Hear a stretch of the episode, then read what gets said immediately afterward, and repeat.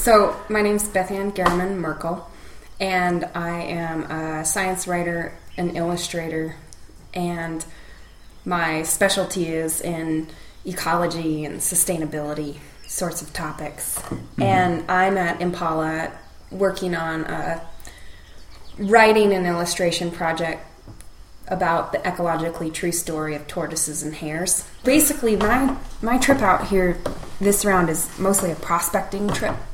I've had this idea for a couple of years that tortoises and hares coexist in deserts pretty much everywhere in the world that I've checked. And so there's got to be something to this fable that's grounded in ecology, Aesop's fable about the race between the tortoise and the hare. There's two things that are kind of interesting. Hares aren't very well studied anywhere in the world for all kinds of reasons. Sometimes it's a total lack of interest. Sometimes it's because they're really hard to get a hold of. Jake said he tried to trap live trap them out here and couldn't even get them into traps. Not necessarily because they're wily, but there's so much to eat out here that there was no incentive for them. And it's not like you could net them like you could a dik-dik or something. So there's the difficulty of studying them. And then tortoises in a lot of areas are declining, like seriously declining and so there's some ecological inter- incentives. There's also a, a pretty interesting biodiversity of tortoises across the world and hares across the world. They're kind of common animals in the environments that they're in, and, and I don't think people get that excited about them. And, and this fable is very well known all around the world. People have an iteration of it.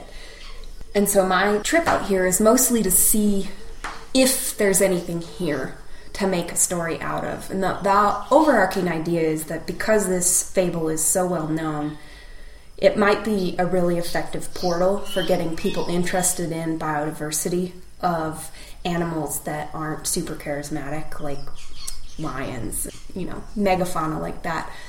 And so I'm the intent is to compare at least three different ecosystems where these animals coexist. Here in East Africa, the American Southwest, and ideally in the Mediterranean, the desert regions kind of exactly rimming the Mediterranean. There's uh, some tortoises that are super, super threatened, and then hunting hares is really common, in contrast to here in Kenya, where absolutely nothing is allowed to be hunted, and the species seem to be doing fairly well, and so on. And so, what that's meant here in Kenya is looking for tortoises, and this is a great time of year. Rainy season's a great time of year to go looking for tortoises. Really, the only time of year.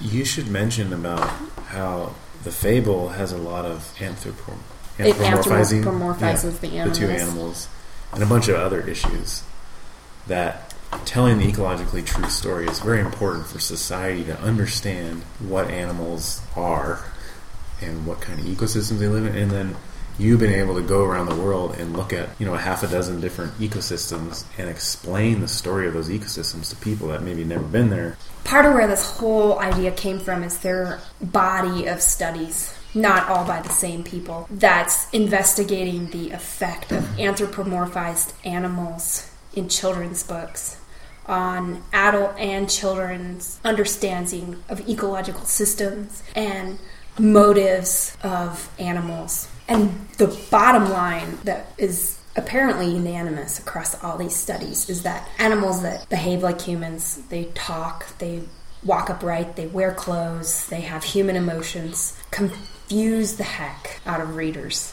over time, or possibly children. even just once. Particularly children, but also adults can depending on how much adults understand about ecology, they can inadvertently facilitate a lot of misconceptions being transferred to children by reading these stories. Stuff, I mean, anything like the Bernstein Bear or whatever.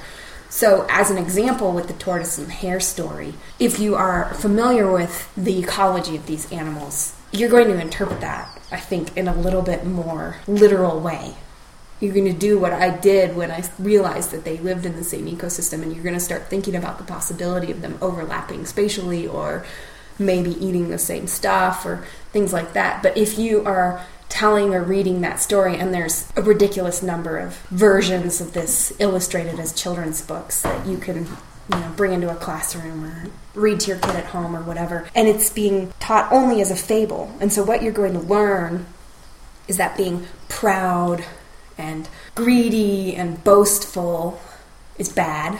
You're going to learn that being deliberate, resourceful, persistent, clever is good.